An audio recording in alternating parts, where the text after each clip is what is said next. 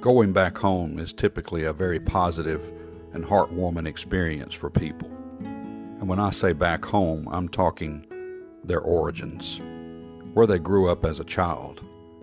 And Jesus did the same thing. Listen in Luke chapter number 4, verse 16. And he came to Nazareth, where he had been brought up. And as his custom was, he went into the synagogue on the Sabbath day and stood up for to read. And there was delivered unto him the book of the prophet Esaias. And when he had opened the book, he found the place where it was written. Jesus went back home, and he was going to read, and he was going to say some things. Now, these things are pretty interesting. So, when it comes to us learning what Jesus was about, who he was about, and what his focus was, well, here it is in verse 18. The Spirit of the Lord is upon me because he hath anointed me to preach the gospel to the poor. He hath sent me to heal the brokenhearted, to preach deliverance to the captives, and recovering of sight to the blind, to set at liberty them that are bruised, to preach the acceptable year of the Lord. And it says in verse 20, And he closed the book, and gave it again to the minister, and sat down and the eyes of all of them that were in the synagogue were fastened on him. Jesus was typically about others, not about himself.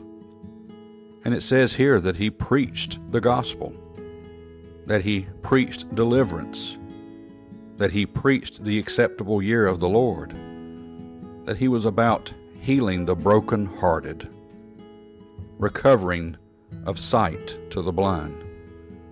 So he was about preaching, he was about healing, and that's it.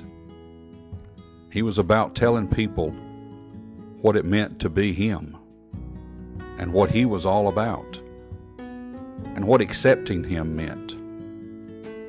He was about healing those that were struggling, spiritually, that is, but he also held the power to deliver them physically, to literally heal the blind amazing things about Jesus. I'm not sure that you could read these verses and not believe because they're coming from His mouth.